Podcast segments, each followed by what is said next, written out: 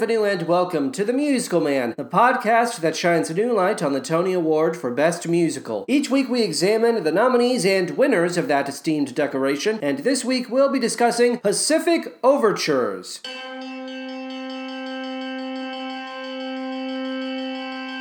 I was standing on the beach near the cliffs of Oshima. I was spreading out the nets for the morning sun.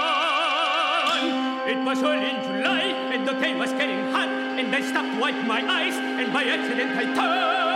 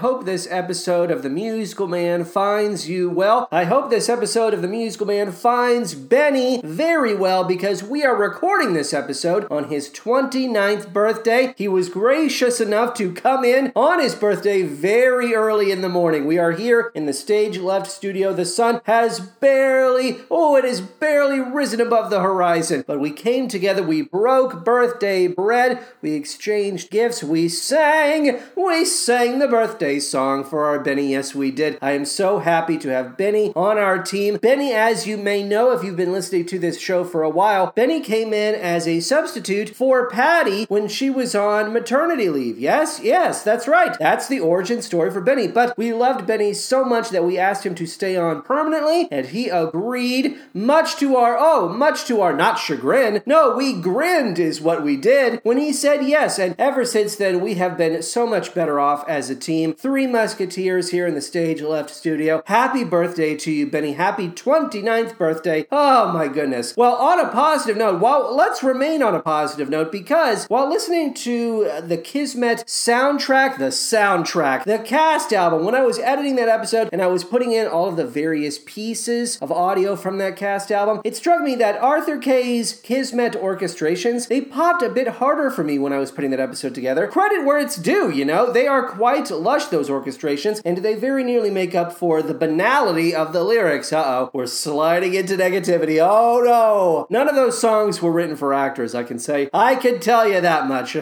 Finally, on the subject of actors who introduce performances at the Tonys while in character. This subject came up during our coverage of Chicago. I asked our listeners if they knew of any other examples of actors presenting in character at the Tony Awards, and Sydney reached out to me. She reminded me that Jefferson Mays did just that very thing for A Gentleman's Guide to Love and Murder, okay? Mays' speed runs through a trio of D'Ysquith personas, and it is impressive. I watched it again. I loved it. Pure speech and debate, humorous interp energy. If you were a speech and debate kid, you know exactly what I'm talking about. I know what I'm talking about because I did humorous interp or HI as a member of my as a member of my school's speech and debate team. It is now time for the show facts regarding Pacific Overtures. Show me the show facts. All right, let's go. Pacific Overtures was a 1976 nominee for the Tony Award for Best Musical. It opened on January 11th, 1976 at the Winter Garden Theater and ran for 193 performances. The book was written by John Weiss Weidman, music and lyrics by Stephen Sondheim. Ever heard of him?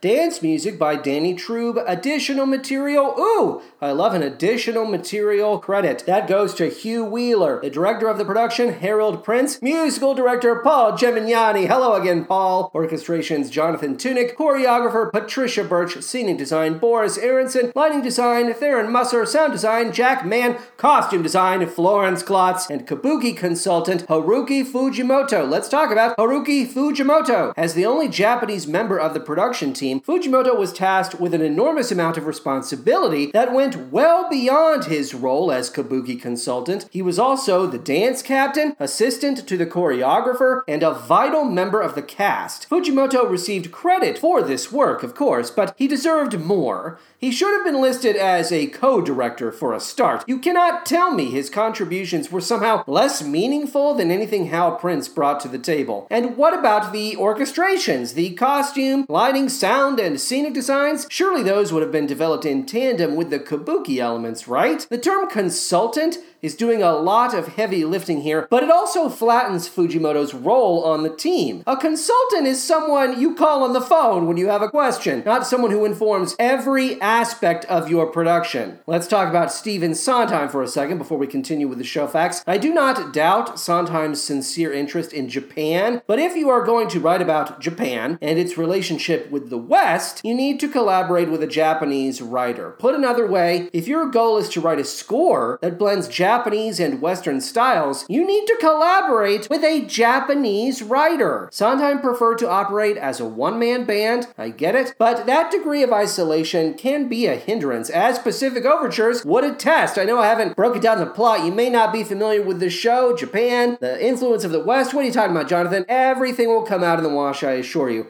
But I just want to say, you know, isolation as an artist, that's not a great thing. The call is coming from inside the house, Stevie. Ring, ring, okay? Why don't you pay attention to your own show's themes? See also Spielberg, Steven Spielberg, tapping Tony Kushner to write West Side Story. Representation should extend beyond who is in front of the camera, Stevie. Ring, ring, Stevie, the call. Lest anyone accuse me of playing softball with Sondheim, let me be clear the man is a tourist as far as Japan is concerned. A strident, if well intentioned, Westerner imposing himself on people who are fully capable of telling their own stories. But, Jonathan, how can you say Sondheim wasn't a collaborator? You said that a moment ago. That's unfair. Surely he collaborated with Fujimoto when it came to the writing. Come on! Alright, so where is Fujimoto's writing credit? If you're going to make one person the sole authority on all things Japanese, then you need to give give that person their due. The 2017 off Broadway revival of Pacific Overtures would have been an excellent opportunity to include a Japanese writer, as it featured a new and highly abridged version of the book. But who wound up writing the abridged book? John Weidman, the white guy who wrote the original book. Well, that's only right, Jonathan. No, Wright would be owning up to the idea that white people had their moment, and now it's time for non white people to try their hand at the material. Then again, then again, I've already made it clear that people of color should not have to fly in and resuscitate politically shaky material, so uh, maybe I should stick with that philosophy. Belated disclaimer this is all coming, of course, from one white cis gay man's mouth. I do not mean to speak for individuals or entire communities, but I do have a Japanese consultant, my husband, ah, Chris Kitamura Johnson Kitamura, who is half Japanese. Thank you very brunch. So yeah, think twice before coming to me with your objections. Huh? I'm being sarcastic. Let's get back to the show facts. The original Broadway cast of Pacific Overtures was as follows. I want to begin with the Broadway debuts because there are so many Broadway debuts. We begin with Mako, who played Aku on Samurai Jack and Uncle Iroh on Avatar The Last Airbender. I know millions of people know him. They may not know his name, but you've definitely heard his voice if you're a fan of animation. We follow him with Sun Tek O, Isao Sato, Ernest Abuba, Tim Fuji, Joey Ginza, Larry Hama, Ernest Harada, Alvin Ing, who would go on to appear in the 2004 Broadway revival of Pacific Overtures, Patrick Kinser-Lau, Diane Lam, Jae Woo Lee, Freddie Mao, Tony Marinyo, Kevin Maung, Kim Miyori, Dingo Secretario, Freda Foh Shen, Mark Hsu Syers, Ricardo Tobia, Gedde Watanabe, who I'm sure many people know from his film roles in 16 Candles, The Sex Lives of College Girls, and ER. I'm mixing film and TV there, but Gedde Watanabe, everyone knows who he is, I, I assume. We also have Leslie Watanabe and Fusako Yoshida. So, congratulations to all of those Broadway debuts. And then, rounding out this cast, we have a slew of veterans. Oh, they've tread the boards before. I'm gonna go into some of their credits here, okay? Here we go. We have Haruki Fujimoto, who we've already talked about, of course. His Broadway debut was in It's a Bird, It's a Plane, It's Superman. After his appearance in Pacific Overtures, Fujimoto never appeared on Broadway again. We have Yuki Shimoda, who had appeared in the Tea House of the August Moon and played Ito in the play Auntie Mame. Sab Shimono, who appeared as Ito in the musical Mame, as well as the 2004 Broadway revival of Pacific Overtures. Kenneth S. Eiland, who appeared in the musical Truckload. I had never heard of this show before. It apparently played six previews but never officially opened on Broadway. How about James Dybas, who appeared in Do I Hear a Waltz and was assistant to the director of Truckload? Susan Kikuchi, who appeared in Flower Drum Song, Tom Matsusaka, who was a replacement for Ito in the musical Mame, and finally we have Conrad Yama, who appeared in Flower Drum Song previous to his appearance in Pacific Overtures. When reviewing the resumes of these actors, you come across a number of references to Flower Drum Song, Mame, and The King and I. Opportunities for Asian actors were not and are not as varied as they could have been and should be today. Tony nods for Pacific Overtures. The production won Best Scenic Design, which went to Boris Aronson, and Best Costume Design, Florence Klotz. Additional nominations Best Musical, of course, but also Best Book of a Musical, John Weidman, Best Original Score, Stephen Sondheim, Best Actor in a Musical, Mako, Best Featured Actor in a Musical, Isao Sato, Best Lighting Design, Tharon Musser, Best Choreography, Patricia Birch, and finally, Best Direction of a Musical, Harold Hal Prince. 10 nominations in total, two awards when all was said and done. And I do want to apologize one more time. I try my best to pronounce all of these first and last names correctly, but inevitably I will be running into mistakes. It's time now to deconstruct the plot of Pacific Overtures. Let's do that now. A character known as the Reciter draws our attention to Japan, or Nippon, in the year 1853. For two and a half centuries, Japan has operated under a sakoku or closed country policy, which has allowed it to remain isolated from the rest of the world. This period of history, the Edo period, will soon come to an end. As the show begins, Japan is at relative peace behind closed doors. Manjiro, a fisherman previously lost at sea, returns to the island nation after spending six years in Boston, Massachusetts. Manjiro was rescued from the sea by Commodore Matthew C. Perry. At the behest of President Millard Fillmore, Commodore Perry is now on his way to Japan to begin trade negotiations. Manjiro delivers this news to the authorities, Lord Abe, and the counselors to Japan's shogun, or military leader.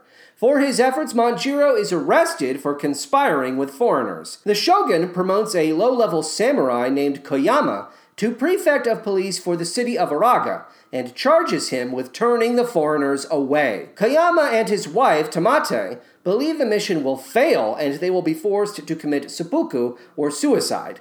Their fears are validated when the Americans laugh at Kayama's demonstration of authority. Kayama frees Manjiro from prison and disguises him as a great lord who can impress the Americans. The gambit produces valuable intel Commodore Perry wishes to meet with the shogun and deliver a letter meant for Japan's emperor. If a meeting does not occur in the next six days, Perry's warships will decimate Uraga. Side note the title of this week's subject can be found within the Commodore's original actual correspondence. This show is, of course, based on historical events. Dated July 7, 1853, the letter includes the following passage. Quote, Many of the large ships of war destined to visit Japan have not yet arrived in these seas, though they are hourly expected, and the undersigned, as an evidence of his friendly intentions, has brought but four of the smaller ones, designing, should it become necessary, to return to Japan in the ensuing spring with a much larger force. But it is expected that the government of your imperial majesty will render such return unnecessary by acceding at once to the president's very reasonable and pacific overtures. Quote, the shogun refuses to acknowledge the Commodore's request, choosing instead to find solace in food, sex, and sleep. This shocking display of indecision inspires the shogun's mother to poison him via chrysanthemum tea. As she reasons, how can the Americans deliver a letter to the shogun if there is no shogun to receive it? The shogun's mother does not fuck around. Kayama becomes the governor of Uraga after developing another ingenious plan, one that will allow Commodore Perry to visit Japan without setting foot on its soil. This involves a great deal of carefully placed mats that the Americans can walk on and the construction of an elevated treaty house, a process Kayama supervises with Manjiro by his side. The two become good friends and return to Uraga with newfound optimism. But Kayama is devastated to find Tamate has killed herself in his absence. Having not heard from her husband in several days, she assumed the worst had occurred. Commodore Perry enters the treaty house for a long and arduous round of negotiations. A warrior spies on the discussion while tucked within the floor of the treaty house. He's there in case anything should go wrong, I should say. If there is a signal, he is meant to pop out and kill the Americans. This does not wind up happening, spoiler alert. A 10 year old boy also spies on the conversation from the safety of a nearby tree. The warrior, the boy, and the old man the boy grows to become share their memories of that day while ruminating on history's silent observers. The negotiations prove successful. Commodore Perry's letter is delivered to the Emperor, and the Americans agree to leave. Wonderful. Goodbye forever, barbarians. It's nice to know we will never see you again. Act 1 ends with the Commodore performing a kabuki lion dance that morphs into an American cakewalk. Not a great omen. Act 2. Japan's child emperor, here represented by a puppet operated by his advisors, awards a number of promotions in the wake of the Commodore's departure. Kayama is officially confirmed as the governor of Uraga. Manjiro becomes a samurai, much to his surprise, and Lord Abe is selected as the 13th shogun. Any sense of victory or national pride instantly dissolves with the arrival of American, French, Russian, British, and Dutch ambassadors, each one bearing a list of increasingly elaborate demands. Shogun Abe is characterized as weak by the lords he once knew as peers. The lords advised the emperor to depose Shogun Abe and restore Japan to its former isolated glory. Fifteen years pass pass. Kayama and Manjiro remain close, though their dynamic has begun to reflect Japan's struggle with its identity. For example, Manjiro prefers the traditional clothing of his people, whereas Kayama clings to his bowler hat and pocket watch as if they were life preservers. Kayama has spent the last 15 years assuring Shogun Abe that all is well in Japan, generally speaking. True, foreigners are everywhere now, and they are constantly coming into conflict with the Japanese, but uh, you know, it's a balancing act. Matters come to a head when a trio of British sailors mistake the daughter of a samurai for a geisha. Their increasingly aggressive propositions cause the girl to cry out, Father! The samurai appears and one of the sailors is killed almost instantly. The emperor calls upon Kayama and Shogun Abe so they may discuss this incident. During their journey to the emperor's palace, Kayama and Abe are attacked by assassins, and Abe is murdered. Kayama discovers one of the assassins is none other than his dear friend, Manjiro. Their confrontation ends with Kayama's death. Having lost another shogun, the emperor resolves to seize complete control over Japan. He makes it his mission to modernize as swiftly and efficiently as possible. And we watch as the landscape and culture of Japan transform over the span of decades. The reciter appears in modern 1970s attire to deliver the show's final lines. Quote, Nippon, the floating kingdom. There was a time when foreigners were not welcome here. But that was long ago 120 years. Welcome to Japan. Quote for the purposes of this week's episode, I began by listening to the 1976 original Broadway cast album of Pacific Overtures.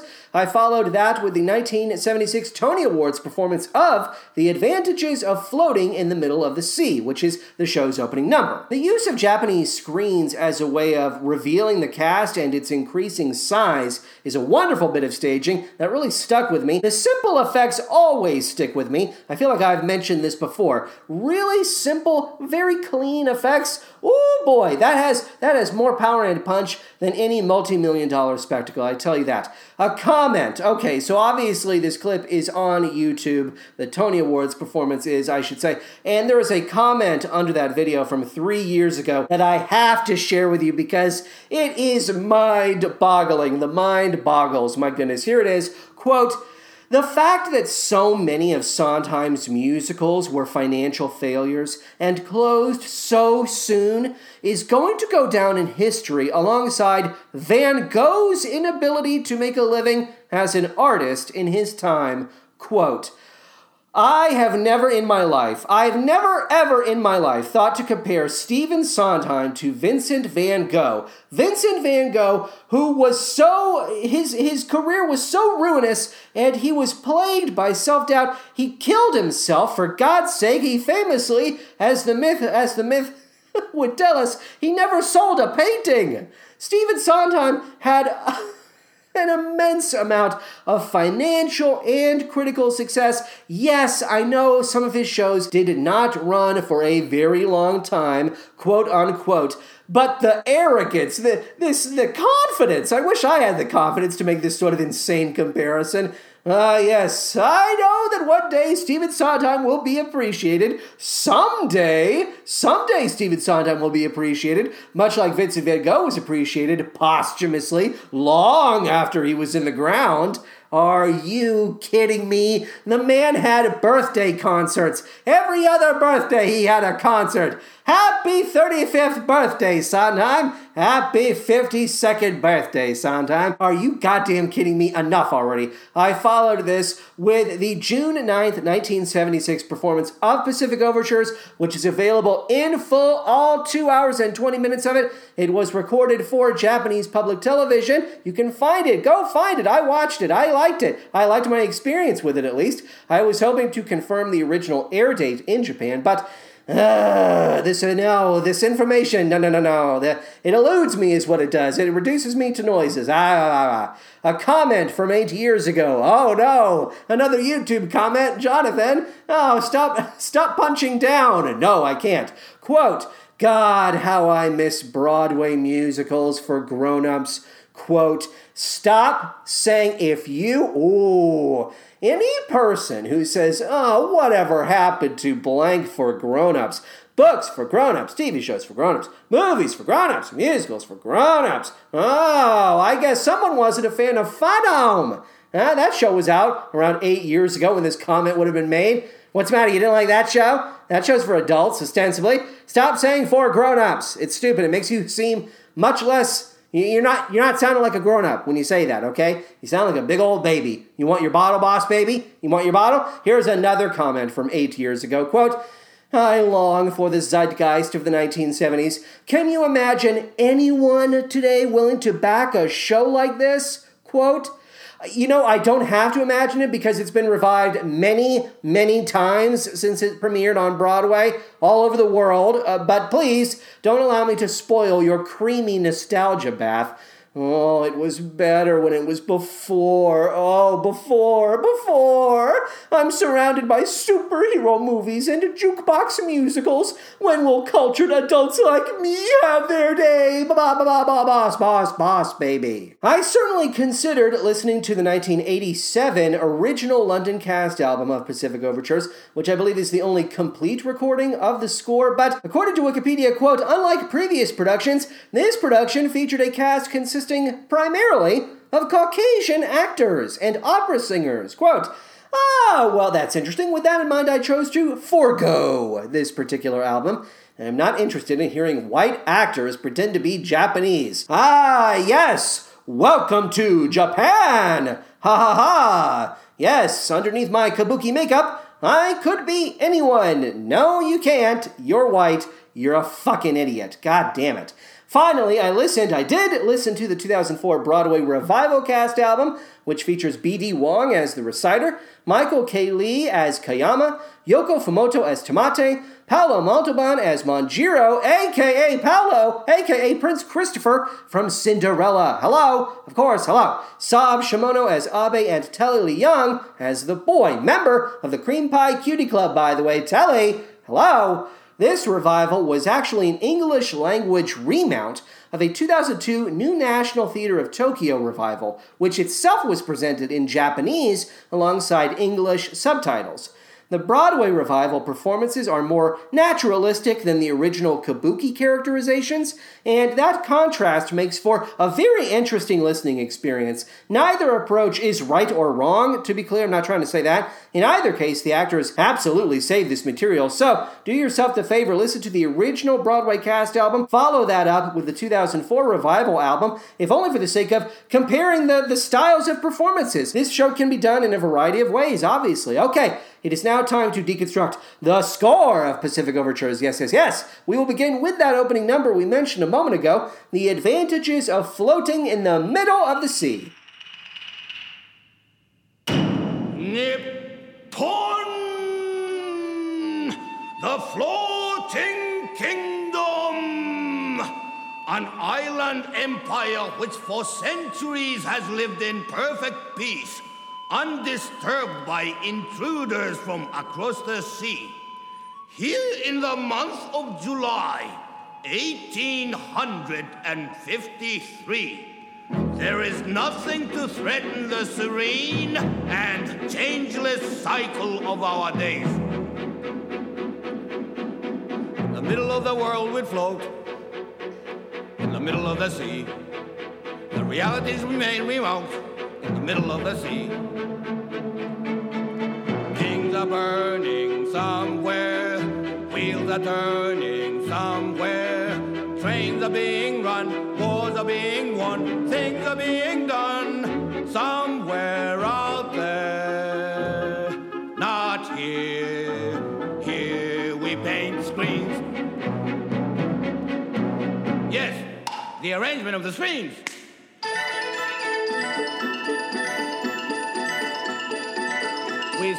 Inside the screens and contemplate the view that's painted on the screens, more beautiful than true.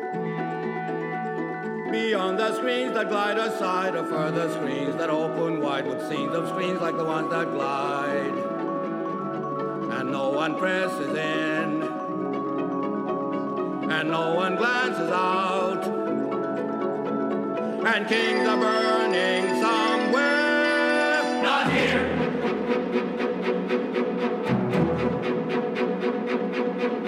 The hurricanes have come, they pass in the middle of the sea. The advantages are made to last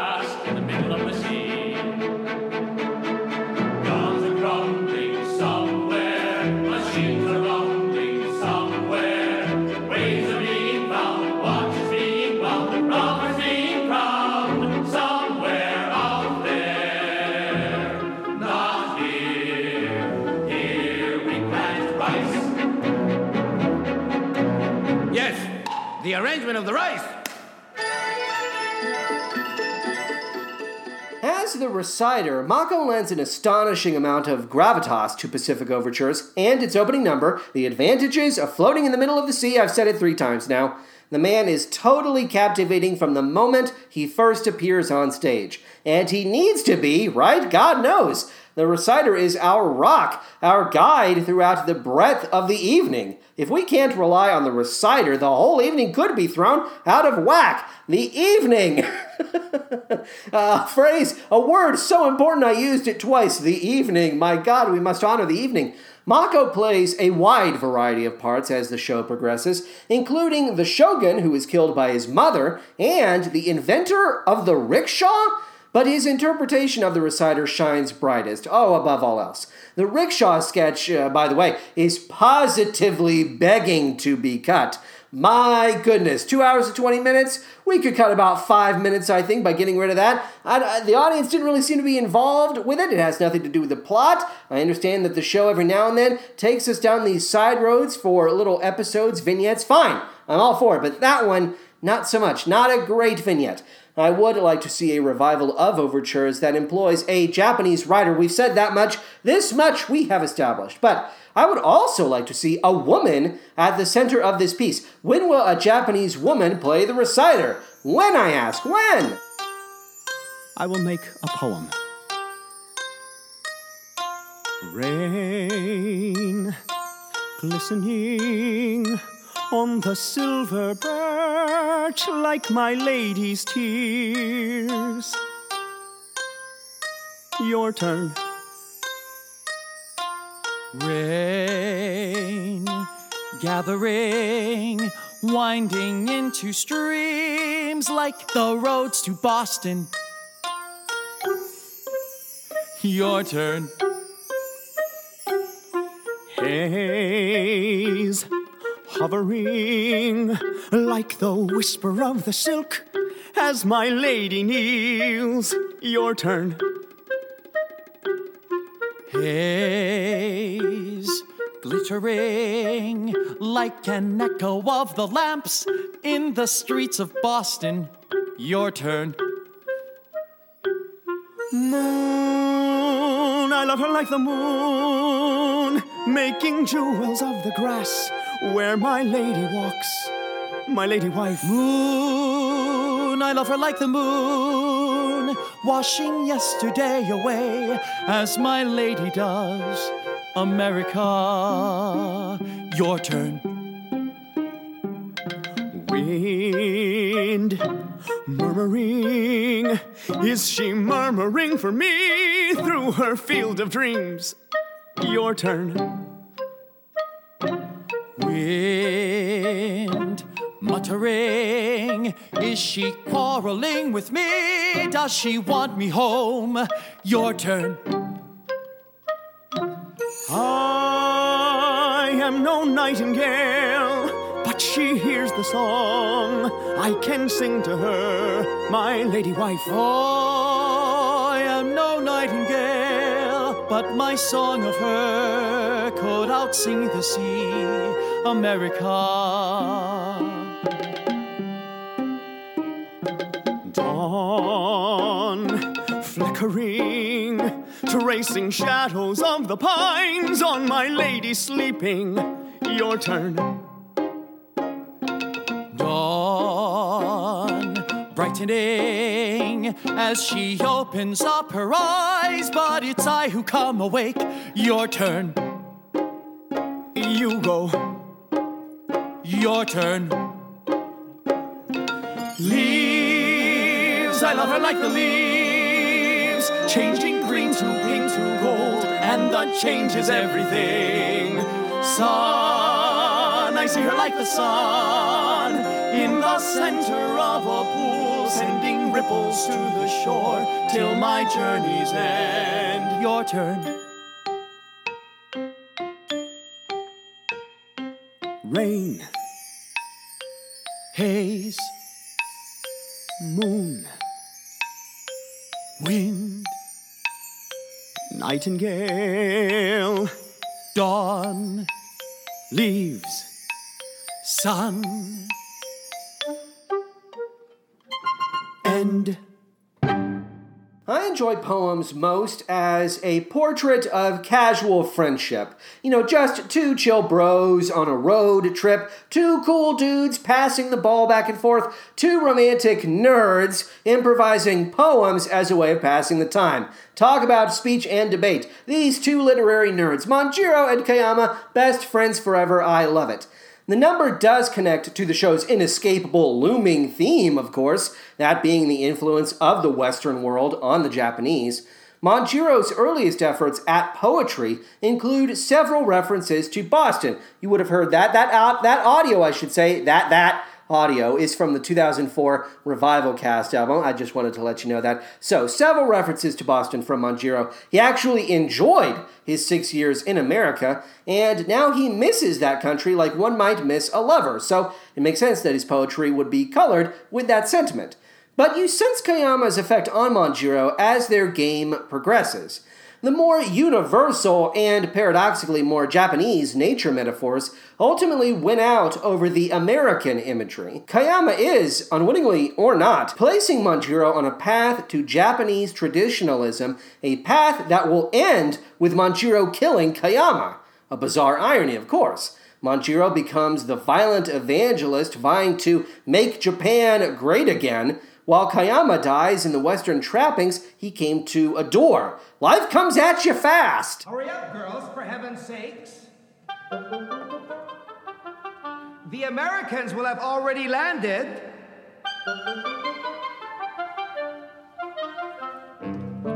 I own a small commercial venture with a modest clientele in Kanagawa. I think I see one Over there behind the tree. It's been my family's for centuries and doing very well for Kanagawa. I hear they're covered all with hair. Like some disease. Except their knees. The arrival of these giants out of the blue, bringing panic to my clients, alters my view. With so many of them fleeing, conferring, decreeing, I find myself agreeing with the ancient haiku. The nest building bird. Seeing the tree without twigs. Looks for new forests. Exactly.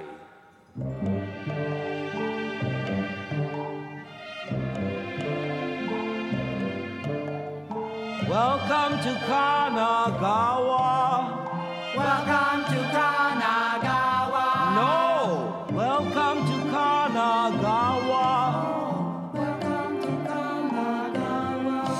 All my flowers disappearing in alarm, I've been reduced to commandeering from the farm. But with appropriate veneering, even Greenwood has its charm. Ayo ho! That you'll have to bend for. Can you see why? that you need a friend for. Still, you might try. That you do through the kimono, not very much. That you use glue, then you. No, no, no, no, those you don't touch. Welcome to Kanagawa. Music and food for 20 yen. Music and food, and maybe then welcome.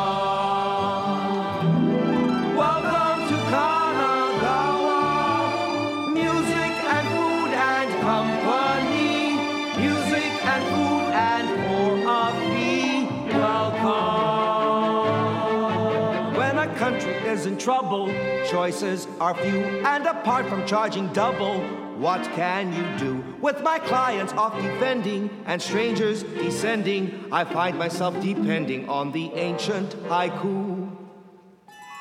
The bird from the sea. Not knowing pine from bamboo. Roosts on anything. Exactly. Ernest Harada's interpretation of the Madam is the highlight of Welcome to Kanagawa. The number's premise is bleak if you just read it out loud. My veteran geishas fled when those foreigners showed up. Oh no! Now I am forced to work with inexperienced farm girls. If you take that at face value, I think we can assume none of the farm girls volunteered for the job. But Harada's oh brother, talk about a Monday vibe makes it all seem okay somehow. I don't know what magic spell he's casting here, but it works. The madam's advice regarding various sex acts is what got to me. You want to do that one? Well, you're going to need a friend to help you out with that one, honey. Believe you me, and make sure you do your calisthenics, and make sure he pays extra when you do it, okay? That strain of lightly crass PG 13 humor is what surprised me the most about Pacific Overtures. The show is broader and bawdier than sometimes acolytes would have us believe. Everybody's so self serious about Pacific Overtures. Ah, yes, Pacific Overtures, an ingenious meditation on the conversations we have whilst seated at the global dinner table, blah, blah, blah, blah, blah, blah, blah. A thoughtful meditation that happens to include quite a few sex jokes and Monty Python esque sketch material, but sure, it's very self serious. Uh, there's plenty of high drama, of course what with the suicide and the killing and the existential dread. But a lot of this material is played for laughs. Who exactly is meant to be laughing and why? Well, those are questions to consider. Nearly everyone in attendance for the 1976 video capture is bathtub white, Maybe start there. Maybe an answer can be found there. Before I forget, Ernest Harada stars in the 1985 film Volunteers, along with his Pacific Overtures co star, Gedde Watanabe. Chris and I just watched Volunteers a little over a week ago, so the timing is pretty damn eerie. Ah! And speaking of Gedde Watanabe, let us hear a bit of Someone in a Tree. Pardon me, I was there You were where? at the treaty house. the treaty there house. was a tree Which was where? very near. Over here. Maybe over there, but there were trees then everywhere. May I show you there If were you trees please. then everywhere. But you were there. And I was there. Let me show you. if you please. I was younger then. I was good at climbing trees. I was younger then. I saw everything. I was hidden all the time. It was easier to climb. I was younger then. I saw everything. Where they came and where they went. I was part of the event. I was someone in a dream. I was younger then.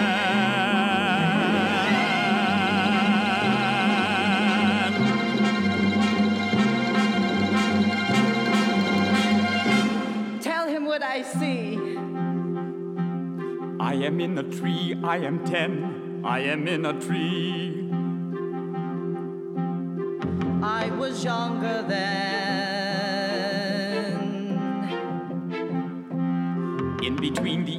I can see. Tell me what I see. I was only ten. I see men and matting. Some are old, some chatting. If it happened, I was there. I, I saw see everything. I was someone in a tree. Tell him what I see. Some of them have gold on their coats. One of them has gold. He was younger then. Someone crawls around passing notes. Someone very old. He was only ten. And there's The day is incomplete without someone in the tree. Nothing happened here. I am hiding in the tree. I'm a fragment of the day. If I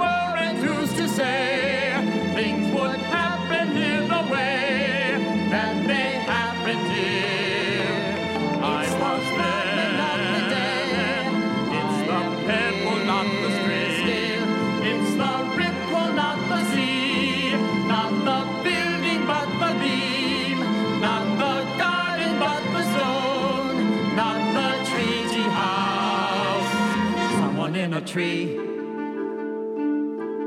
Pardon me, I am here. If you please, I am also They here. They kept drinking cups of tea. They kept sitting on the floor. They drank many cups of tea. No, we told him that before. If you please, I am here. You are where? In the treaty house, treaty or house. very near. Can you hear? I'm below, So I underneath the floor, and so I can't see anything. I can hear them, but I can't see anything. But you can hear. But I can hear. Shall I listen? If you please. Gedde Watanabe! I will say his name again. So sweet in the video capture, so endearing. He is beaming, I tell you. He turned 21 years old just 17 days after this performance. That's what we in the business call time trivia, huh? Calculator math trivia. Someone in a Tree is famously Sondheim's favorite song from his own canon. It's the song he was most proud of. It certainly is the most memorable of the lot. I love the use of repetition and world building through incremental changes in the lyrics. We were talking during our coverage of Chicago. I, I, was talking about how much I loved the repetition in the song We Both Reached for the Gun. This is not the kind of repetition I'm talking about here. No, someone in a tree, we see Sondheim sort of pressing his fingerprints against these phrases that repeat and in doing so, the phrases slowly shift. It is as if he's sitting at a pottery wheel and he's slowly transforming these phrases over time. And that's how we build out the world, one tiny piece at a time. It's, it's fascinating to listen to. And I like the message of the song. Those who witness history have something of value to offer. They may not have been in the room where it happens, eh, but they can add details to the landscape, slowly but surely, pressing their palms and their fingerprints against that landscape. We change it over time. I like how the warrior has to assert himself upon entering the scene. Ahem. Excuse me, it's me, the warrior. I was there as well. Hello. Ahem. Pay attention to me. Big time warrior over here. Very funny.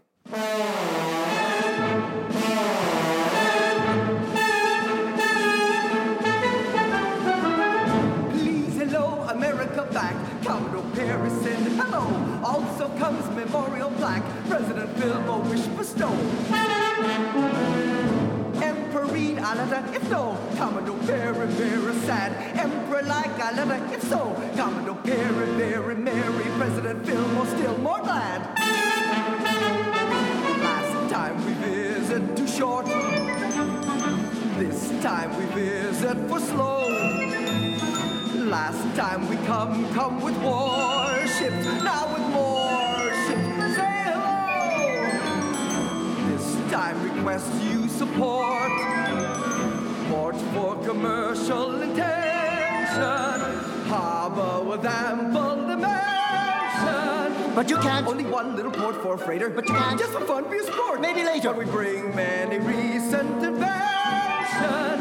Kerosene and cement and a grain elevator. A machine you can rent called a train. Maybe later. Also cannon to shoot. Big loud salute like so.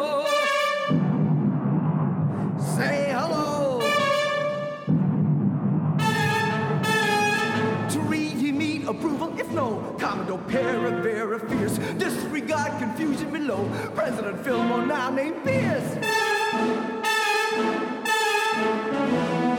Good at last agreement is made. Letter will let this come again. First result of mutual trade. Commodore getting left, Atlantic Council getting fancy bed. Goodbye.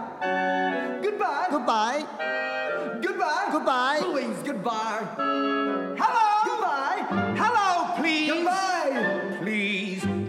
I come with letters from Her Majesty Victoria, who learning how you're trading now sing Hallelujah Gloria, and sent me to convey to you her positive euphoria, as well as little gifts from Britain's various emporia. The man has come with letters from Her Majesty Victoria, as well as little gifts from Britain's various emporia. Tea? For drink. I see. I thank you. I think her letters do contain a few proposals to your emperor, which, if of course he won't endorse or put her in a temper, or my happily should he agree would serve to keep her placid, or at least till I am followed by a permanent ambassador. Treaty pardon from of permanent ambassador. A treaty pardon from the of permanent ambassador. A treaty pardon from the of permanent ambassador and more. Her Majesty considers the arrangements to be tentative until we ship a proper diplomatic representative. We don't foresee that you will be the least bit argumentative, so please ignore the man of war we brought as a preventative. Yes, please ignore the man of war that's anchored rather near the shore. It's nothing but a metaphor that acts as a preventative. All clear. Just sail. Sign here. Hello, hello. Objection reset. President Pierce, same moment. hello.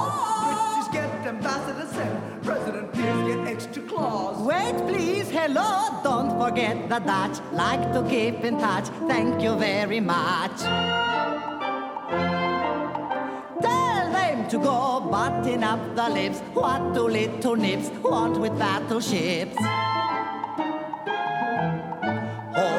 Everything, we gonna bring chocolate. Wouldn't you like to lease a beautiful little piece of chocolate? Dizziness not to mention wonderful. Pay attention mist hot tulips. Hot wouldn't you like a wooden shoe? There can you read good. We will need parts. One of them not too rocky. How about Nagasaki? Two. One of them for the cocoa. Why do you call it Yokohama? Yoko Nagasaki. Yeah, sign here.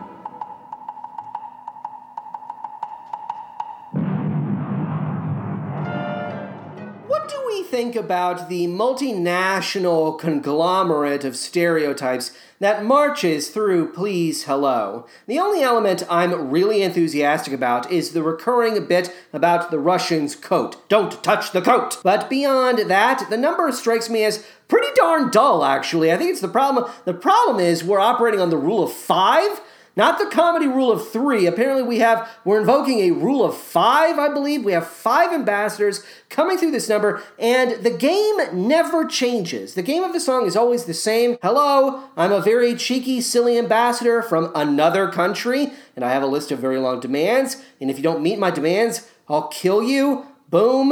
Ah, get the picture? Okay, sign here. It's the same game every time. This is material that would be the stereotypes, the characterizations I'm saying, would be dismissed by the likes of Mad Magazine for being too trite. I believe they would because they are trite. This is trite. The French guy smells. Okay. The Dutch guy loves chocolate and tulips. Fine. The British guy is a Gilbert and Sullivan collage. If anyone other than Stephen Sondheim were to offer us these characters, we would rake them over the coals. But Sondheim glosses everything up with his, oh damn it, his sophisticated music and intricate web of lyrics, thereby making it harder to dismiss him. I mean, yeah, the Gilbert and Sullivan stuff is is silly and cheesy, but it's also very intricate. It's very complex. It's very well written. It's a it's a great homage to Gilbert and Sullivan. He's tricky, that motherfucker, that Sondheim, with his five star fundamentals. Very hard to dismiss. Huh? The, the fundamentals absolutely affected my final ranking, by the way. No spoilers, don't touch the cape! And at the risk of covering old ground, is the satire effective when the writer lampooning the colonizers is himself a colonizer? Can we have a meaningful conversation when the call is coming from inside the house? I ask again, who exactly is meant to be laughing and why? Ho, ho, ho, ho, ho, ho. These so called ambassadors are invading Japan for its resources. Ho, ho, ho, ho. And all in the name of diplomacy?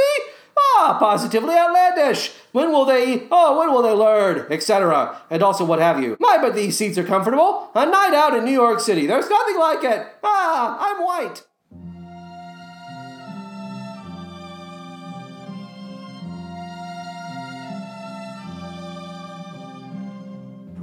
Pretty lady in the pretty garden, you stay?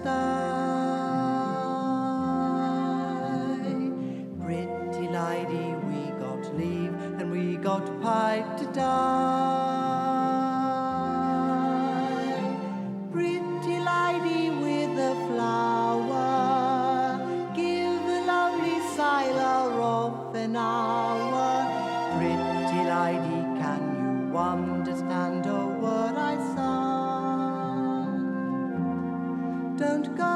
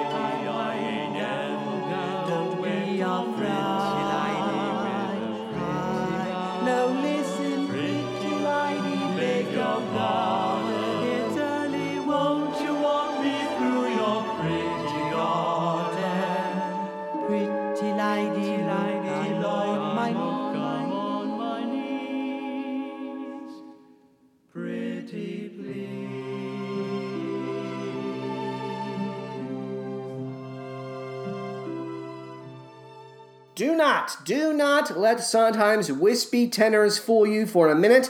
If you're out on the street and you hear the opening strains of Pretty Lady or Joanna or Not While I'm Around, that means it's time to kick off your heels and run. Run!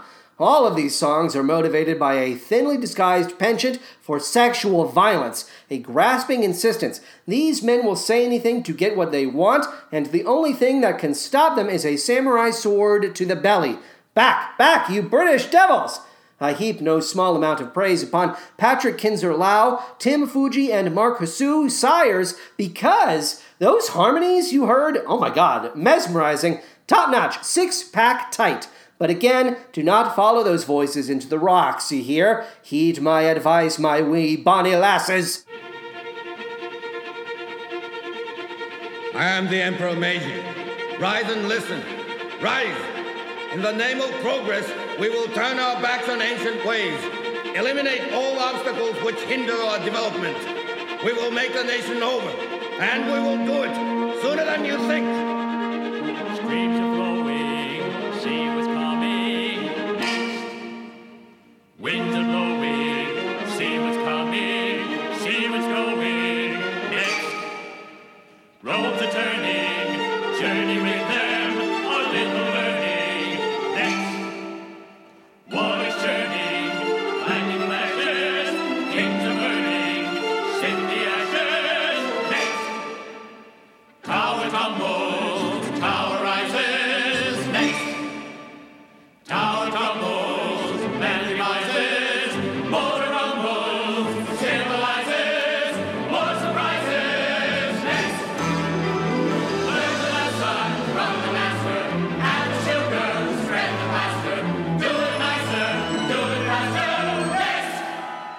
practical bird, having no tree of its own, borrows another's.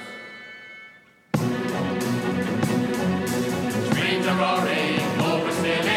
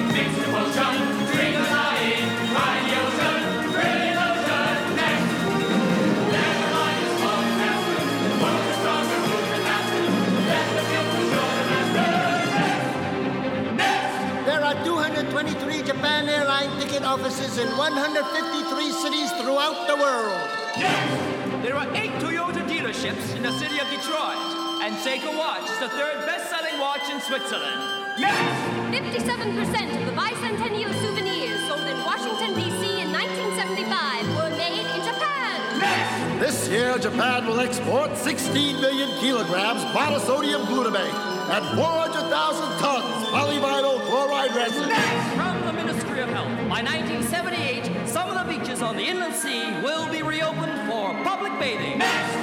1975 Weather Bureau statistics report 162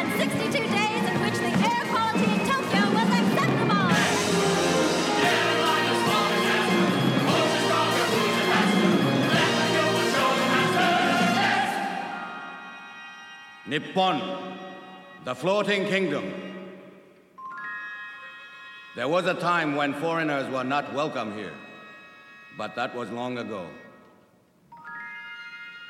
A hundred and twenty years. Welcome to Japan.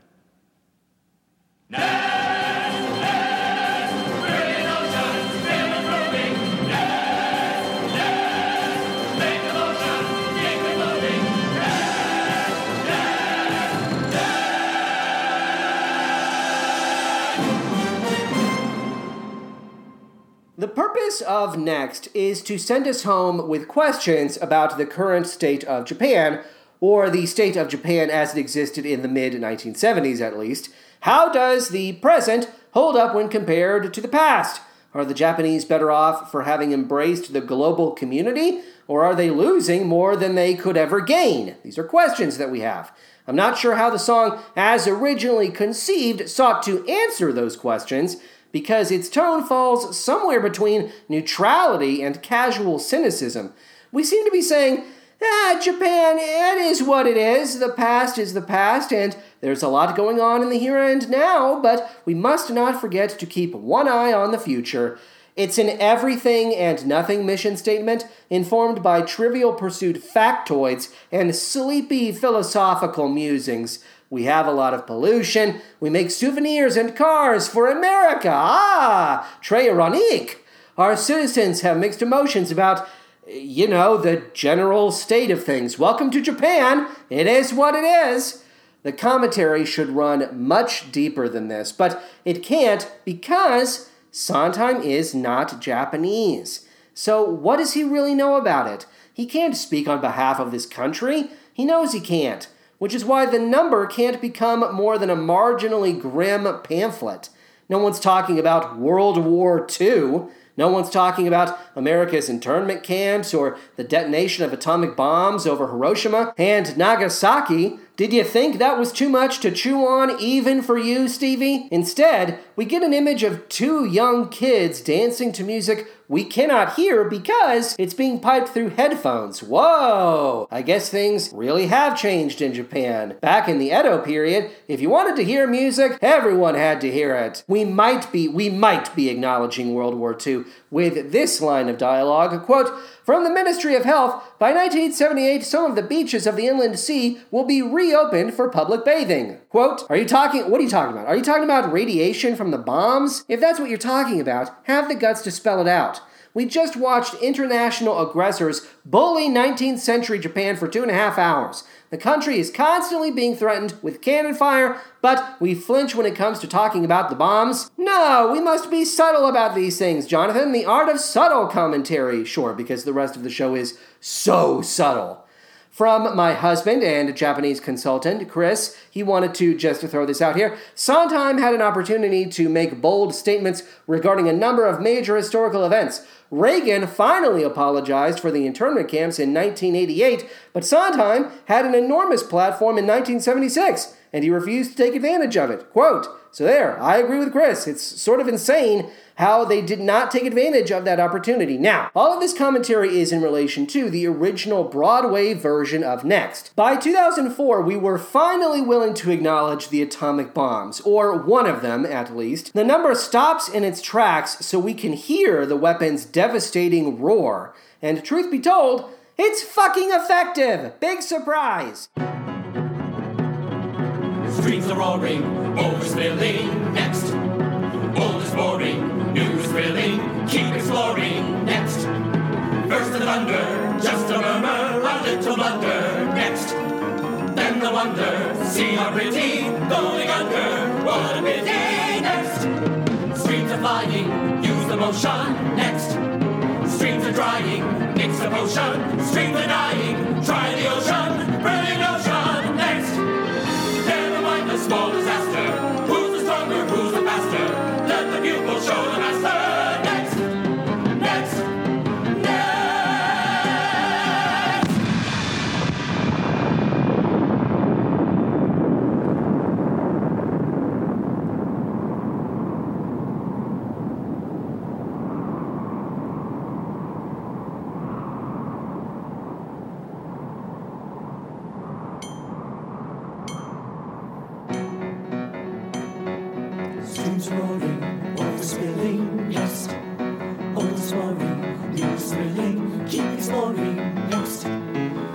Thunder, just a murmur, a little blunder, next. Then the wonder, see pretty, going under, what a pity, next. Streams are flying, use the motion, next. Streams are drying, mix a potion, streams are dying, try the ocean, brilliant ocean, next. Never mind the small disaster. Who's the stronger? Who's the faster? Let the pupil show the master. Next, next, next, 1991, Japanese investors bought the Empire State Building. The best selling car in Detroit is the Toyota Camry.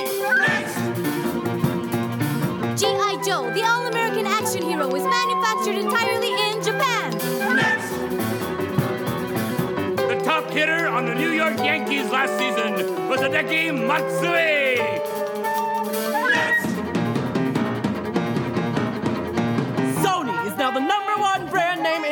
America. And last spring, Japanese self-defense forces joined their American allies to help reconstruct Iraq. Never mind the small disaster. Who's the stronger? Who's the faster? Let the show the master. Next, next. The revival also provides a fresh batch of trivia. Hey, did you know Japan played a role in America's invasion of Iraq? Well, it did. All right, that's all I have to say regarding the score of Pacific Overtures. We are now going to hear from our fine, fine sponsor, 5678 Coffee. Take it away, 5678.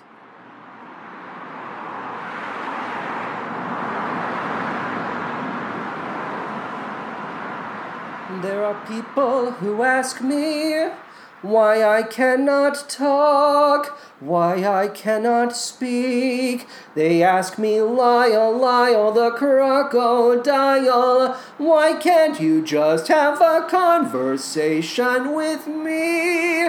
And that's because I only know how to express myself through song, song, song at the top of the world tonight. Oh, when no one ever has to hide. Oh, I love to sing about my surrogate father, Hector P. Valenti. Oh, he is a good man to me, even though he abandons me time and time again. He's in with the mob, he's in with the mob. They want his money. I love to sing about Josh, Josh and his parents, parents, Mr. and Mrs. Primm. Oh, oh, oh, oh! I also love to eat the neighbor's cat, Mr. Grump's cat. Meow, meow. Mr. Grump's cat goes in my mouth and down my throat. La, la, la. I swallow the cat whole. La, la, la. I spit the cat out and pretend as if an accident has occurred. Oh, I did not mean to do that.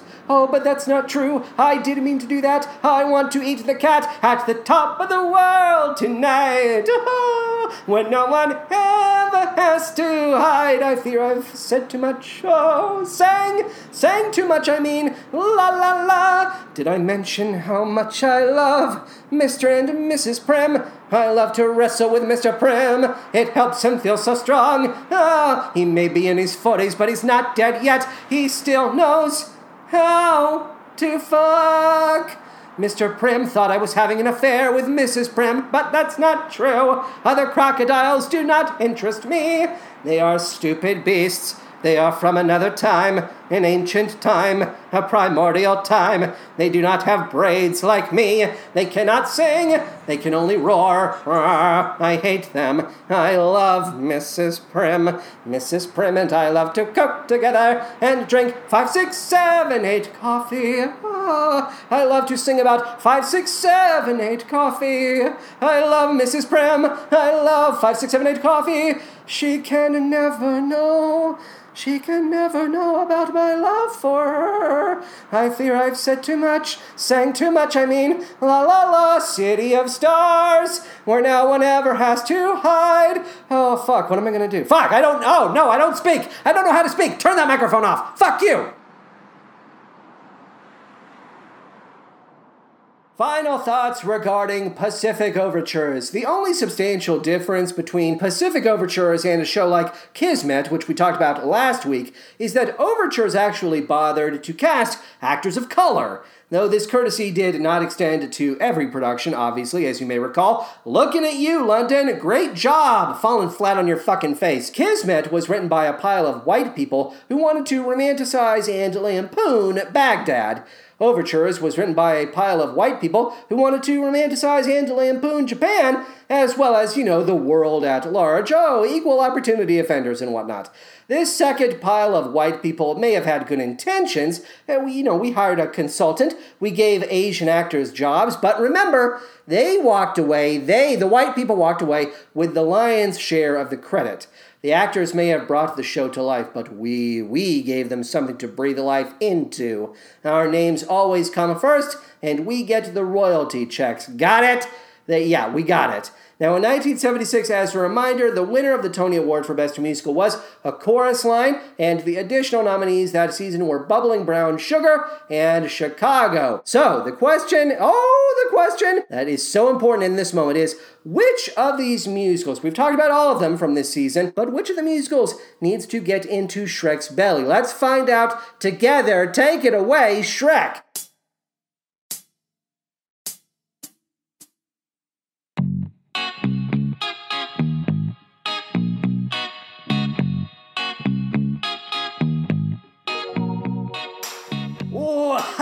why, it's me, Shrek. Hello again. It's time to ask which of the fucking shows you've been talking about you're going to get in my belly.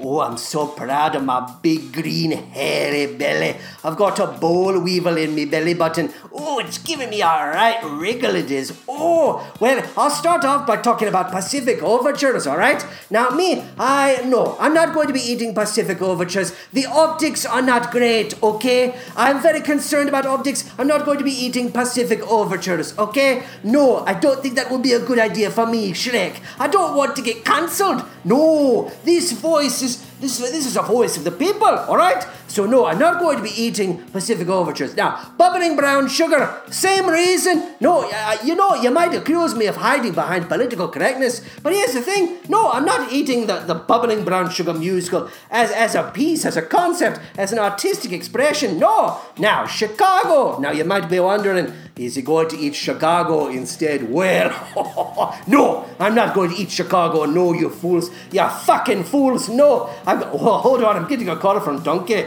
I'm just going to hit ignore. He's being so needy lately. Oh, he's mad because I forgot our anniversary. The anniversary of the first time we fucked. Oh, the, enough already, donkey. Now, why am I not eating Chicago? Well, that's because there's lots of guns in Chicago, and if you eat Chicago, you're going to have guns going off in your belly. Bang, bang, bang. That's not good for my digestion. I'm going to be on the toilet. I'm on the toilet enough as it is. My little tiny shack with the DreamWorks moon on the door.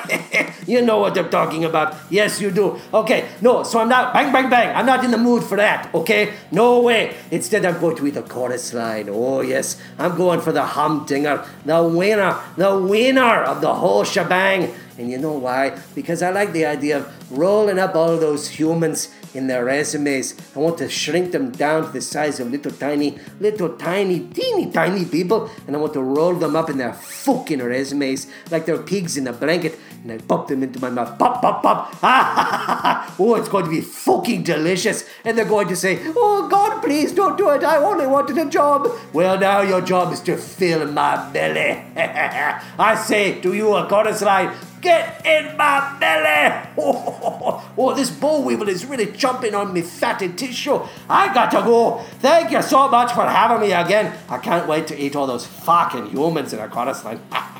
all right, fucking steak it, steak it sleazy. That's my new phrase. Steak it sleazy. all right, bye. Bye, Shrek. Thank you very much. The time has come for me to rank Pacific Overtures against all of the other shows we have talked about here on the podcast. As always, you can find this complete ranking by going to twitter.com slash musicalmanpod. You will access our link tree via that Twitter platform. Go to our link tree page, find our spreadsheet. The second tab of that spreadsheet will provide that ranking info. Pacific Overtures, you are going at number 69, Between Applause at number 68, and A Year with Frog and Toad at number 70. Now, you might be surprised by that ranking. I said as much earlier. You might be surprised because I had so much criticism. I leveled so much criticism against the show. But at the end of the day, Stephen Sondheim's fundamentals, his, his goddamn skills, allow that show to elevate higher than it normally would. And of course, the actors make a fucking meal out of the whole thing. It's amazing what they do with this material. So I don't think it would be fair to really knock the show further down. But you know, it can always change. Again, I say this to you our ranking can change at any point. I have no changes to announce. I keep meaning to sit down and look at this ranking, but oh, I hope my mouth didn't make a crazy sound on the word meaning. Meaning. Okay, so show related ephemera. I have one piece of ephemera for you. This is a February 28th, 2018 red carpet interview with Gedde Watanabe. This took place on the opening night of the East West Players and Japanese American Cultural and Community Center production of Allegiance, the musical Allegiance, which we talked about via the Snub Club on Patreon. Now, in this production, George Takei and a number of other actors reprised their roles from the 2015 Broadway production of Allegiance. Yes, that's right. Okay, so that's the context you need. Gedde Watanabe was not in the cast for this production of Allegiance. He was merely attending, and so he was interviewed on the red carpet. Here is that interview. Oh, my feelings about I'm just so excited to see this. I, I I saw it in San Diego, and I know it's changed, so I'm excited to see what this version is right now. So I can't wait. You saw the San Diego version? That was years ago. Say Did you get to see the New York version? No, you know what? I never got to New York to see it, so that's why I'm excited to see it now. Oh my God, I want to talk to you after the show. All right, okay. I'm sure because the changes have been really phenomenal. I understand so. okay, well, in case I don't talk to you after the show, um, so you've seen it. You saw. I mean, you saw it in in San Diego. Um, so you know the storyline. You're familiar with it all. Um, when you first saw it, what kind of feelings did it evoke in you? Well, I it was quite wonderful because it, it remi- my parents, of course. I the first person that I, I thought about were my parents because my mother was in the camps. So. Uh, I just thought it was really an, an honorarium towards her and towards her life. So that's what was really great to me about it. Did your mom talk to you about her experiences? You know, my, my mother never did talk that much about it, and I think they were they were embarrassed about it. I think so. So they were of that generation that they didn't talk very much about it, and so I didn't know very much about it until actually until uh, high school, when I saw a little blurb in the history book, and I went home and I said to my mom, I said, "Wait, you kept saying you went to camp, but this wasn't the camp we know." So this it took me a while to adjust to really realize what she was saying when she said camp. That's so amazing that you would find out from a book. Oh yeah, it was from a high school book I remember, and it's just one little section in it, and I thought, well, something should be said more about this, and here we are. So there you go. To determine which show we discuss next, we will need to take a ride on the musical carousel, otherwise known as the random number generator I named after that classic Rodgers and Hammerstein show, Abracadang Nabbit. Everyone ready? Then away we go.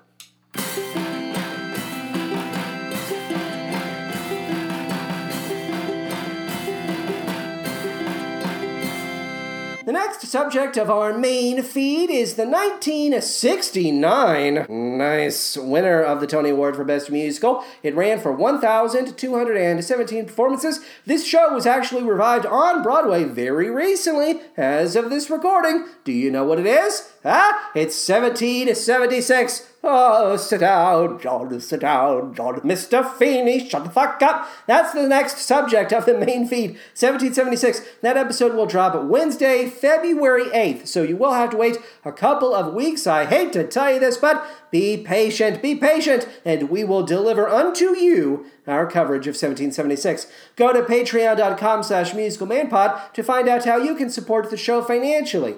As a reminder, 100% of every monthly payout is donated to the Planned Parenthood Action Fund. You can donate one, three, five, or ten dollars a month. If you donate $1 a month, you will get Monday early access to all of these main feed episodes. Everyone else will have to wait until Wednesday. You'll get them at the crack of dawn on Monday morning. You also get a verbal shout out each and every week. Thank you so much for donating at least $1 a month. Caroline, Helena, Greg, Andy, Elizabeth, Aaron, Jason, Jack, Vitor, Sydney, Katie, Elena, Anton, Ross, HJG, Jared, Eli, David, Dave, Christopher, Neil, Brian, Robin, Liz, Carrie, Maddie, Jonathan, Marcus, Rob, Shauna, Shiante, Roberto, Jordan, Ashley, Chris, JC, Jenna, Aaron, Lily, Haley, Brandon, Brad, Matt, Zach, and Marisol. Thank you. You also get 19 bonus episodes regarding the 73rd Annual Tony Awards, a review of the trailer for the film Cats, The Little Mermaid Live, a review of the film Cats in total, Emma at Chicago Shakespeare Theater, Take Me to the World, a Sondheim 90th birthday celebration, Hamilton via Disney Plus, Documentary Now, original cast album, Co-op, John Mulaney and the Sack Lunch Bunch, Jingle Jangle, A Christmas Journey, Dolly Parton's Christmas on the Square, Arlo the Alligator Boy, a review of the trailer for West Side Story 2021, Vivo, the Tony Awards present Broadway's Back, Diana, Annie Live, The Notebook, at Chicago Shakespeare Theater, and Beauty and the Beast, a 30th celebration. You get season one, that's 12 episodes of Radio Boy, a series for which I check in with myself via the non musical theater songs that make me feel more like myself. It's a very personal audio diary series, it is. And finally, you get all 15 episodes of M3, The Movie Musical Man, a series for which we watch a trio, trios of movie musicals that are tied by a common theme. Our 16th and final episode, that's right, the series finale of M3 is dropping next week on the 25th. The theme for that finale is the next chapter trilogy Funny Lady, Grease 2, and oh, Love Never Dies, of course. This is the movie musical sequel theme. We are so excited. Ooh, we are so excited. If you donate $3 a month, you get everything I've already described, plus a musical shout out in the style of a character, actor, or composer of your choosing. All 10 episodes of the Wildcats Everywhere podcast, that is a series dedicated to Disney's High School Musical franchise. And you get a special one off episode all about Julie and the Phantoms. Coming March of this year, TV VIP. That's right, our brand new series dedicated to musical TV shows. We're so excited to be bringing that to our $3 a month tier. $5 a month will get you everything I've already described. Plus, you get to stop the musical carousel and determine what show I discuss on the podcast. You get seasons one and two, that's 24 episodes of All I Ask of You, an advice series hosted by the Phantom of the Opera. You get all 14 episodes in our Broadway and Chicago review series and volumes one through five of Shout About It, collections of 5, 6, 7, 8 coffee ads, and musical shout outs from the first 125 episodes of the show. And if you donate $10 a month, you get everything I've already described, plus you get exclusive announcements regarding future subjects of the main feed. Season 1, that's 12 episodes of the Snub Club. Ah, we mentioned that earlier. A show dedicated to Broadway musicals that were not nominated for Best Musical at the Tony Awards. Now, they were snapped. You also get 12 episodes in our Turn It Off series, a show dedicated to off Broadway musicals. If you're listening to the show via Apple Podcasts or Podchaser, please take a moment to write a five star review. Stream the show via Spotify, Stitcher, Audible, Podbean, musicalmanpod.podbean.com. Follow us on Twitter at musicalmanpod and email me at musicalmanpod at gmail.com. Thanks as always to Patty and Benny. Oh, and the both. Oh, happy birthday again, Benny. You're so fucking fantastic. We love you. Alex Green, thank you for our beautiful logo. And thank you, Zach Little, for our fabulous intro and outro music. Oh, you know what that sound means? Yes! Just when the fun is starting comes the time for parting. Yet again. Oh well. We'll catch up some other time, specifically on the next episode of The Musical Man. So long, farewell, auf Wiedersehen, and good night.